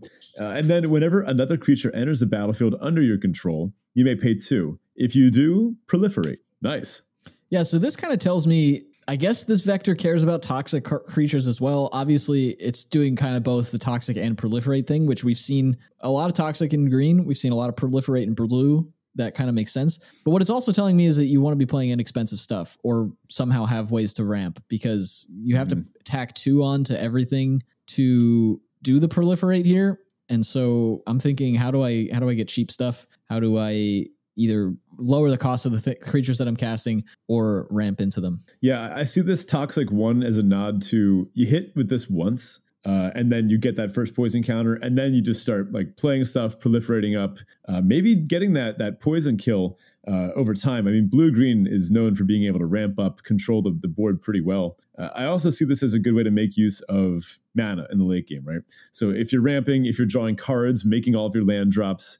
Uh, then when you top deck that 3 3 for 3 uh, on turn 6, you have, well, this thing to activate as well. And you play it, you proliferate, you give them another poison counter. Maybe you put an oil counter on something, or uh, there's some weird like artifacts in the set that seem like build arounds of, of vectors entirely unto themselves. And maybe you get to activate one of those. Uh, nice little card here, nice little package.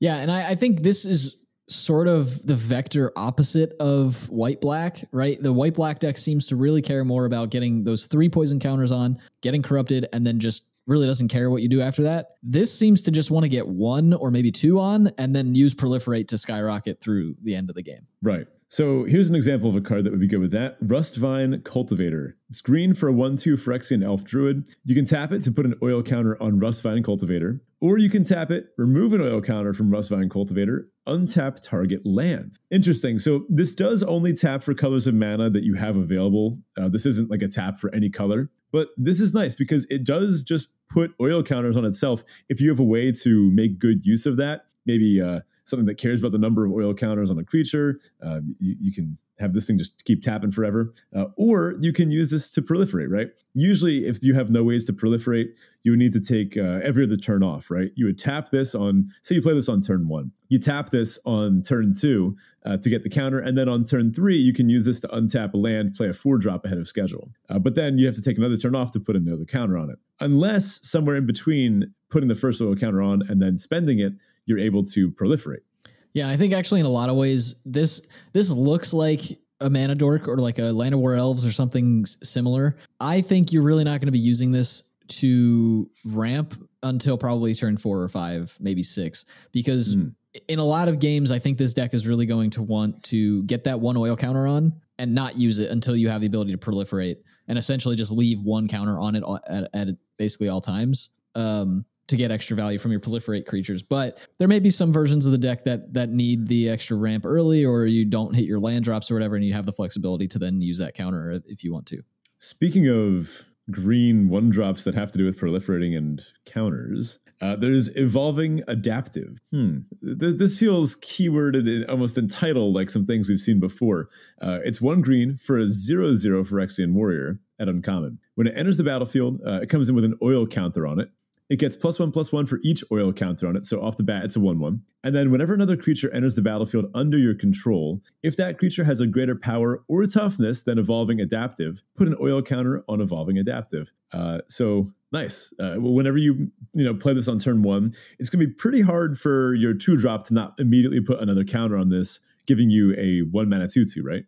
Yeah, and the thing is, typically we see this type of card because, to your point, this is something. I mean, we haven't seen this exact card before, but we've seen similar cards in the past, and those those cards are typically not printed in a set with proliferate. So this also has the added benefit of, you know, sometimes the awkward the awkward play patterns with those cards is that you play it and then at some point it stops scaling because your creatures are no longer bigger than it or you draw it late and then it can't grow because you've played all your big creatures or whatever. Right, yeah. This kind of doesn't have that problem because you can just proliferate through all those issues. In blue here, there's a there's a vehicle I want to talk about. Not too many in the set, but there's Meldweb Strider. This is four and a blue for a 5-5 vehicle with vigilance. It enters the battlefield with an oil counter on it. You can remove an oil counter from Meldweb Strider to turn it into an artifact creature until end of turn, or you can crew three. I don't know if this is a good card, but I think if it's going to have a home, it would probably be in blue green specifically. Uh, because if this is a five mana, five, five vigilance,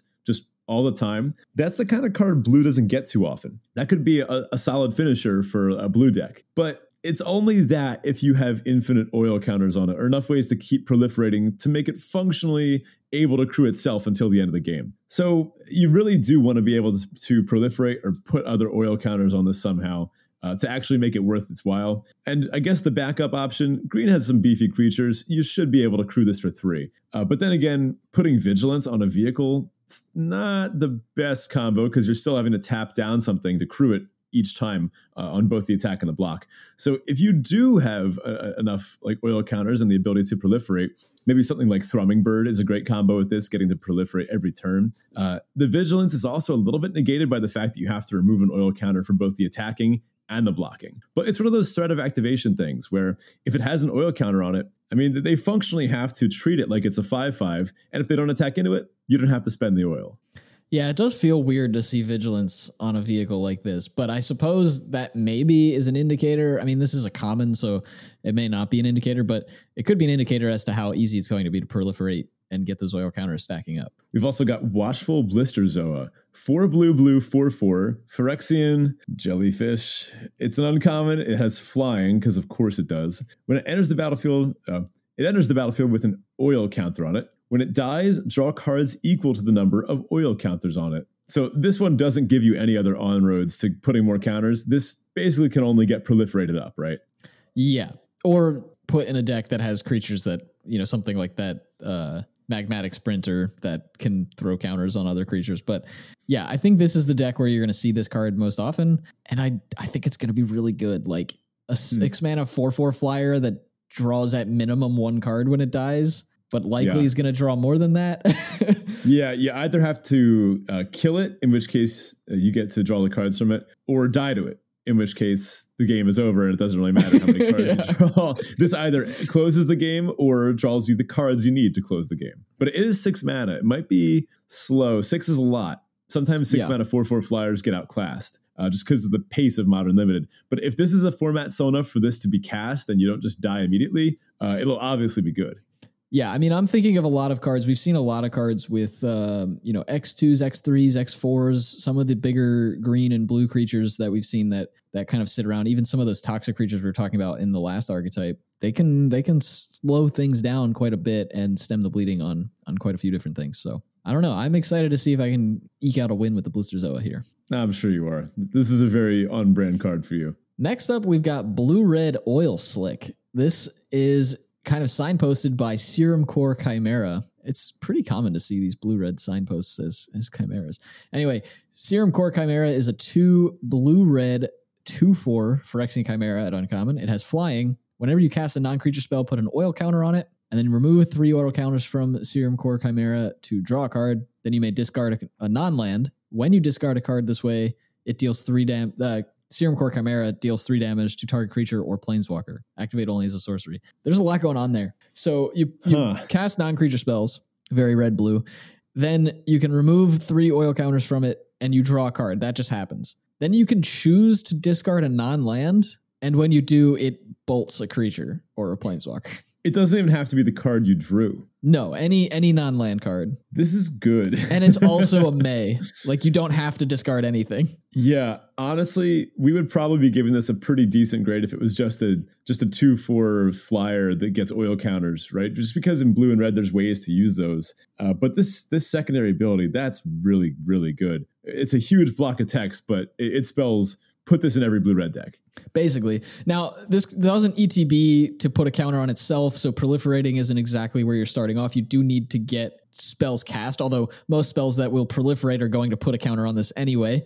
Um, so you know, there's that as well, but it doesn't be with a, with an oil counter. So you do need to do a little bit of extra work to get it to uh, to get to that point. I mean, at what point are you happy? Like, are you happy activating this?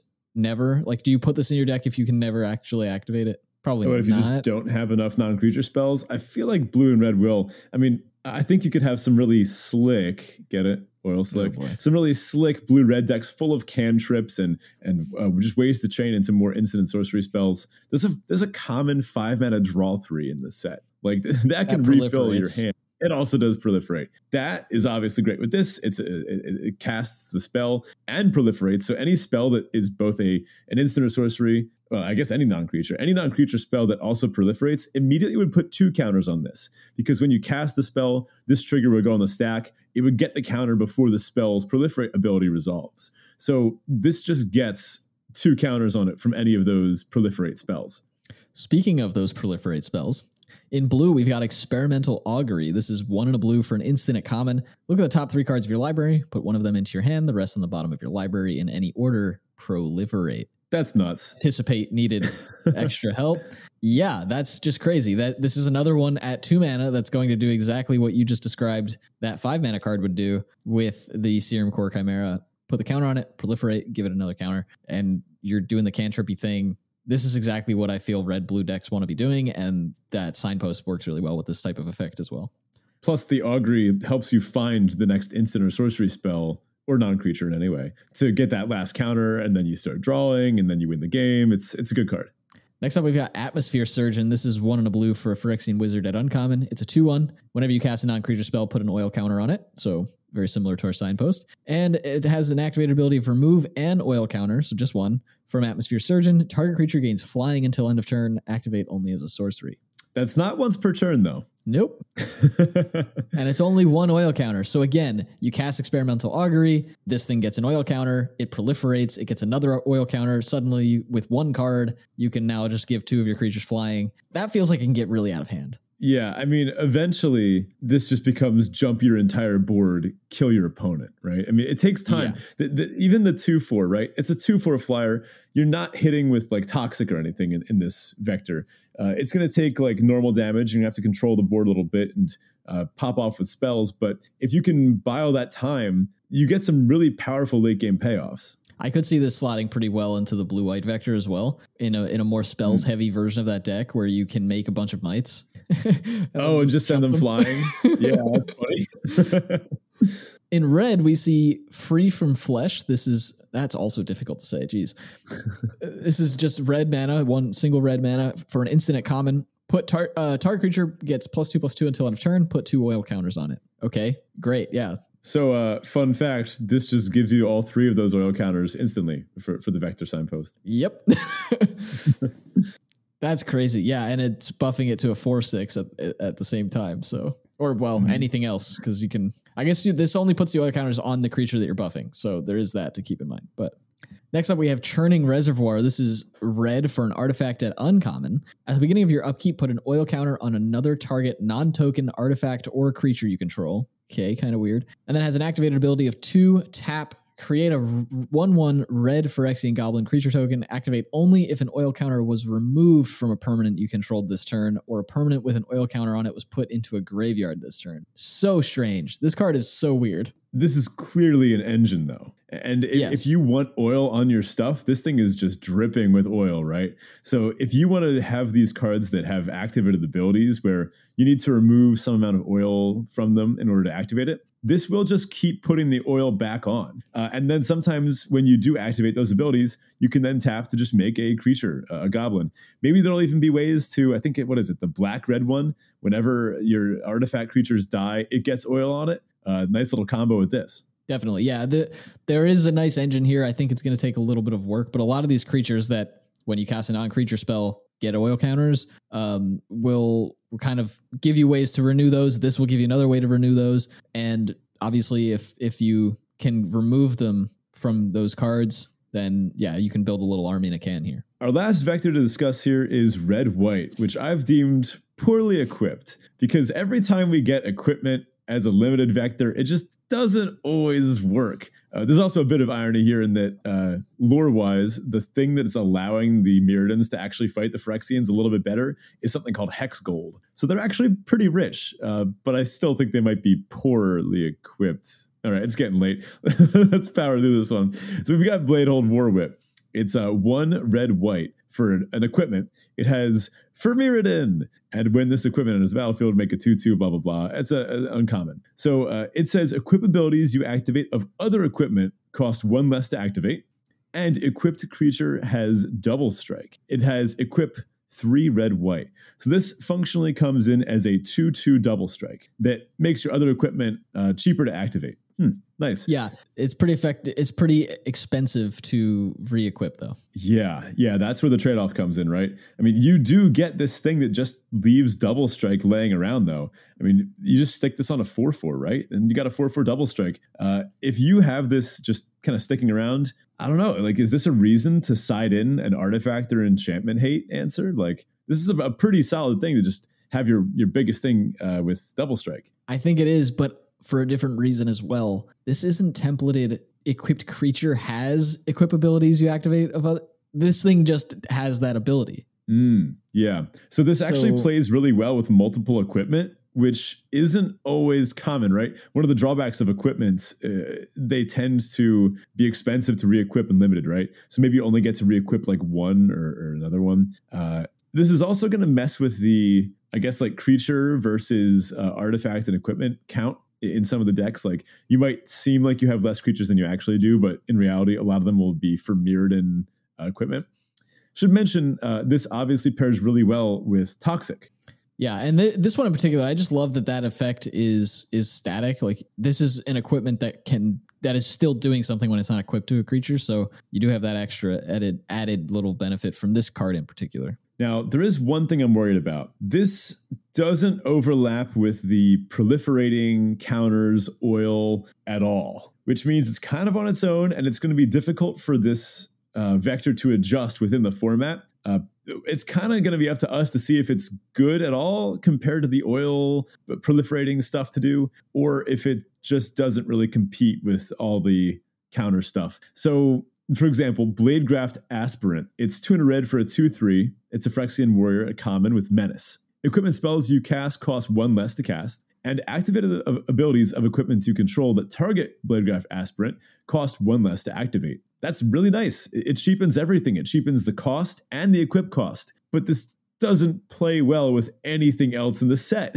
It's it's it's insular. It's only stuff that has to do with equipment that this plays well with. So I think when the deck is open, it'll be extremely obvious. But then you might also have like I don't know people fighting over all the good proliferate stuff. Uh, I think when this deck is open, it's you're going to get like all the good stuff for it that you want because no one else will want it. They'll be fighting over stuff like Thrummingbird. Whereas I mean, you'll be able to wheel any of the equipment that you want. Yeah, I wonder how easy it's going to be for a draft to support more than one white red drafter, though. Because again, to your point, these cards are only wanted by that one drafter or potentially two drafters or whatever. And I don't, yeah, I don't know. It, eh, I think two will probably still be supported, but any more than two people is probably going to get tight because there aren't there aren't very many cards that can fit into this vector.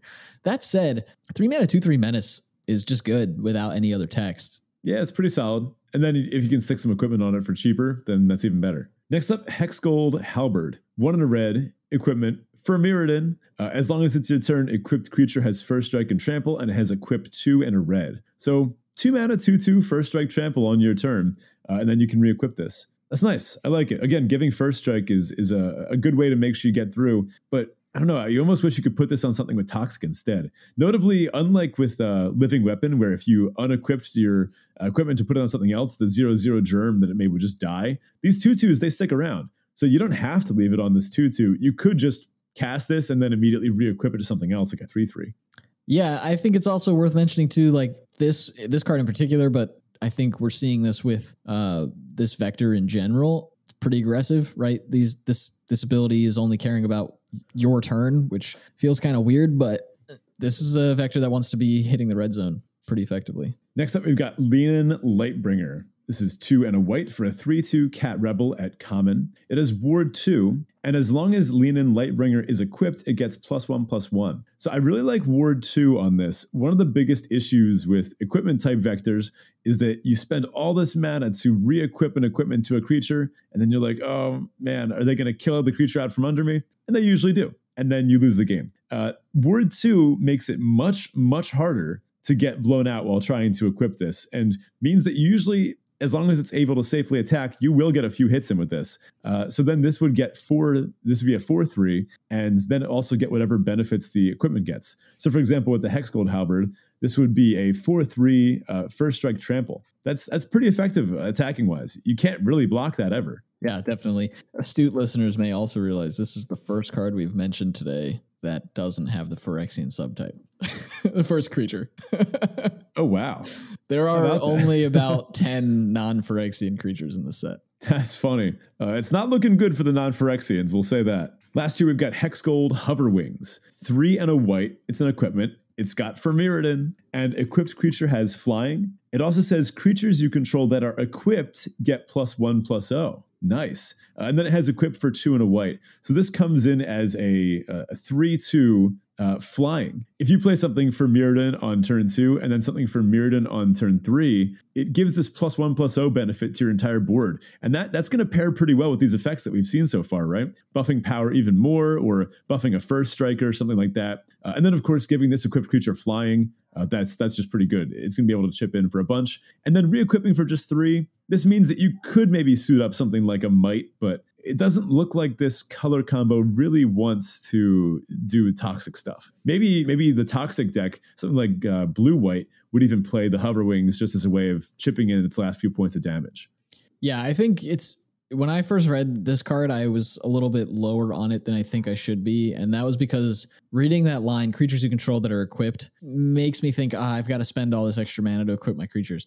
When in reality, a lot of the equipment in the set, I think all the equipment in the set are for Mirrodin cards, and so they're coming into the, they're entering the battlefield with creatures and already being attached to them. So the first time around, at least, not a whole lot of extra mana to be spending on that. Mm-hmm. Just about all the equipment are. I think there's one or two Phyrexian equipment too. So there's some colorless junk to talk about first, right? Before we get into our top commons. Yeah. So first up here, we've got Dross Skullbomb. This is one just generic mana for an artifact at common.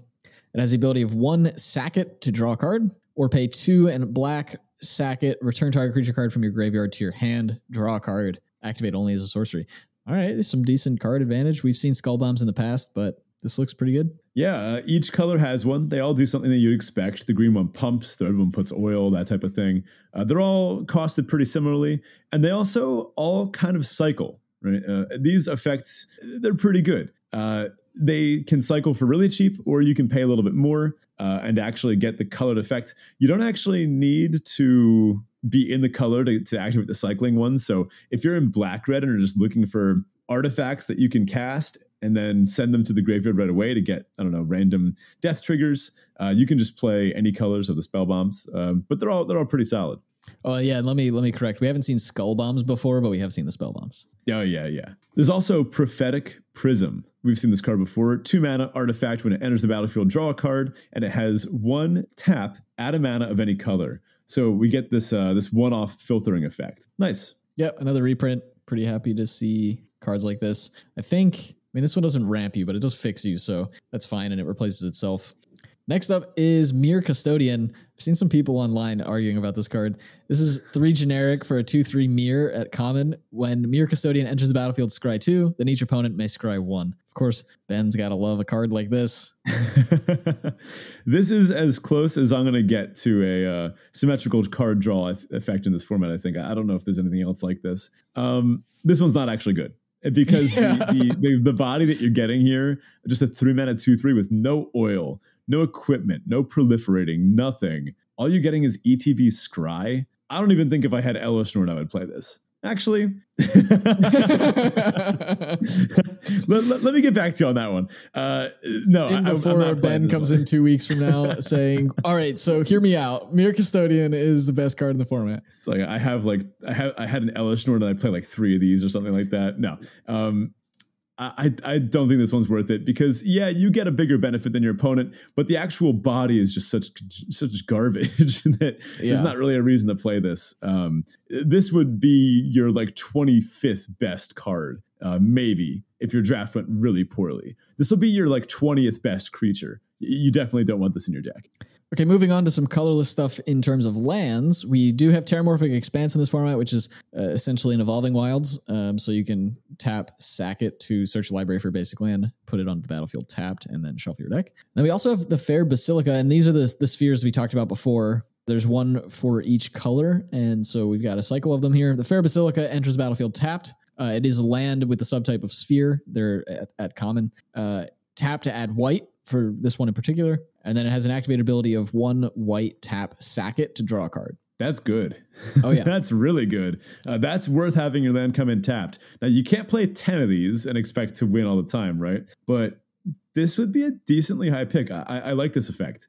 Uh, just getting to turn one of your excess lands into a card in the late game. If your opponent has two of these and you have none and you're about parity on board, you're looking at those like, man, if I don't kill my opponent, they're going to get to start cashing those in. Sure, maybe they top deck lands, but it's still helping to dig them deeper into the late game. So if your deck is trying to get into the later game and, and is able to maybe play a slightly more defensive, slower game plan, uh, you can make good use of these. If you're trying to play a lot of one and two drops, then you probably don't want to play too many of these, though. Yeah, I love these effects. I mean, we've seen a few of these like ETB tap lands that have an ability to draw like you can draw a card off them later love them i think that it's just a great little thing to add on to a, a, a basic land basically mm-hmm. and at common too speaking of commons let's get on to our top commons for each color Starting with white, we've got Planar Disruption. Uh, this is one in the white. It's an aura. Enchant artifact, creature, or planeswalker. Uh, enchanted permanent can't attack or block, and its activated abilities can't be activated. Man, this is the best pacifism ever. I mean, it hits artifacts, creatures. This kills planeswalkers. Like that, that's really good. Or stops them anyway. Yeah, definitely. Yeah. Uh, these are in no particular order, by the way. It's hard to predict exactly where those will shake out, but that one's definitely high on my list. Next up is Charge of the Mites. Uh, two in a white, instant. You choose one. You get a modal spell at common here. Charge of the Mites deals damage equal to the number of creatures you control, the target creature or planeswalker, uh, or create two 1 1 colorless Phyrexian Mite artifact creature tokens with Toxic 1 and blah, blah, blah. Uh, you got to be careful in the late game. If you full swing, your opponent has a card in hand, and you're at eight poison, you might want to rethink that. I mean, they just functionally flash in two mites, swing, and kill you. Uh, this is an instant speed way to create two artifacts at the same time, two uh, creatures with poison at the same time. Uh, and it's also just a kill spell. If you don't have enough creatures, you play them as the mites. If you do have tons of creatures, this is a three mana deal four, deal five, deal six it scales really well with the game. Uh, I, I like this card a lot. It really bothers me that these things have human teeth. Why are they? Where are they like getting all the teeth? I don't know, but it bothers me. Elesh Norn's real goal for conquering the multiverse is to just gather teeth from everywhere. Last up, we've got the Flensing Raptor. We mentioned it before. That's the three mana 2 2 flyer with Toxic 1, and it jumps another toxic creature for the turn. Uh, this just feels like a disgusting thing to see on turn 3 or a disgusting thing to see on turn 10. And, you know, can't ask much more out of your commons than that. I just thought of a really terrible joke. What would happen if if Dack Fayden, you know what, what they would call Dack Fayden's card if he got completed? No. What? Dack Dack Fayden, greatest teeth in the multiverse. Oh my Oh my god! I'm so glad they killed him off, so they can't do that. All right, on to our blue top comments here.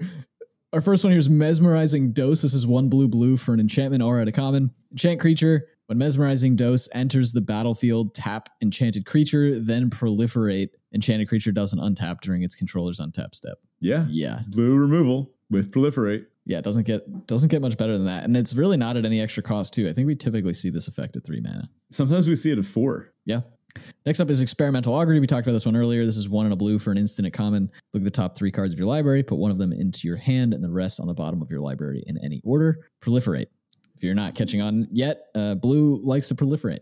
And our third card here is Malcator's Watcher. One in a blue for a 1 1 artifact creature Phyrexian drone with flying vigilance and when it dies, draw a card. That's just going to be great. I think you're going to put that in literally every blue deck. It's a nice, cheap vector piece. You can sack it in black. You can ship it in the air with an artifact in white. Yeah, it's good. Let's talk about black's top commons. We've got Annihilating Glare. Uh, this is a single black mana for a sorcery. As an additional cost to cast the spell, pay for or sacrifice an artifact or creature. Destroy target creature or planeswalker. That is an unconditional kill spell for five mana, or one mana, you just have to sack a thing. And there will be artifacts and creatures to sack, whether it's mites or uh, little things that you can get back when you proliferate, or little things like that little uh, Malcator's Watcher that actually kind of want to get sacrificed to draw a card off of.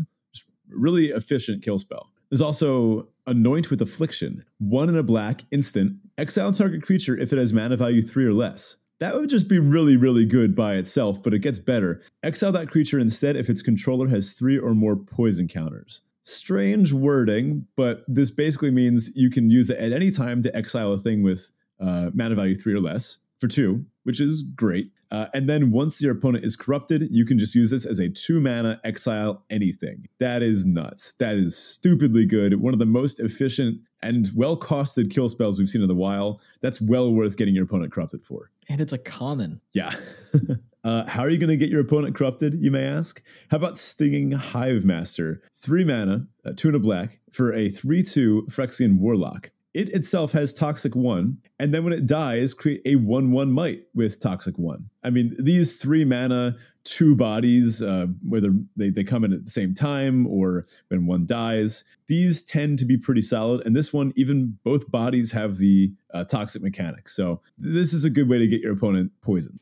All right, for red, as we're used to seeing, we're going to have a couple of a couple more removal spells. Our first up here is Hexgold Slash. This is red for an instant at common. It deals two damage to target creature, and if that creature has toxic, it deals four damage to that creature instead. Hmm. That seems pretty solid. We saw a couple of toxic creatures with four toughness, and I think this is going to be basically the only way red can deal with them. yeah, yeah. Doesn't kill the black green one. That one conveniently has five toughness. Next up, we've got Volt Charge. This is two in red for an instant at common. Volt Charge deals three damage to any target. Proliferate. Yikes. And lastly, we have Chimney Rabble. This is the three in a, three in a red, three three Phyrexian Goblin Warrior with haste. And when it ETBs, you make a one one red Phyrexian Goblin. Maybe a safe prediction, but I mean, making two bodies, giving one of them haste. I feel like this is just what red is going to want to do. Let's talk about green's top commons. I've got some spicy picks for us here. I've got Tyrranax Atrocity. This is three green green for a 4 4 Phyrexian dinosaur. Look at that thing. Man, have you seen Primal? Mm-mm. Oh, it's by uh, Genndy Tartakovsky. Uh, great, great director. He made like the old Clone Wars series, Dexter's Lab, uh, Samurai Jack, a lot of classics. Uh, there's an episode where uh, it's it's about like a caveman and a dinosaur. Historical inaccuracies aside, it's a fantastic show. Awesome direction, awesome art style, awesome animation. Uh, there's also a dinosaur that looks something like this in, in one of them. uh, this thing is a nightmare. It is a 4 4 haste with Toxic 3 for five mana. Yeah, I think there's going to be a red green deck that just every creature has haste. yeah, yeah. This is fast, and uh, this poisons your opponent very fast. I mean, toxic three and four power.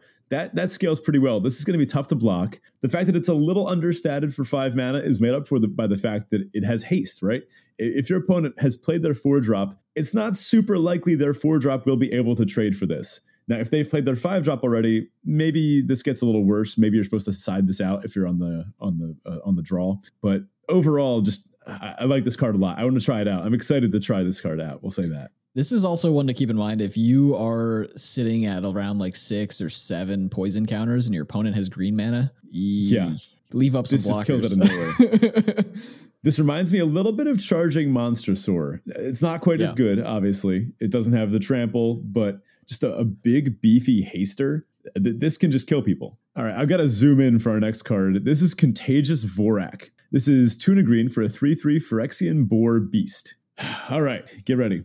When it enters the battlefield, look at the top four cards of your library. You may reveal a land from among them and put it into your hand. Put the rest on the bottom of your library in a random order. If you didn't put a card into your hand this way, proliferate. Okay. Yeah. yeah. I mean, it's basically a lot of text that says this is a three, three for three that lets you grab a land from the top four or proliferate. Yeah. And it gives you the choice. It, it, you don't, you're not forced to, right? Um, yeah.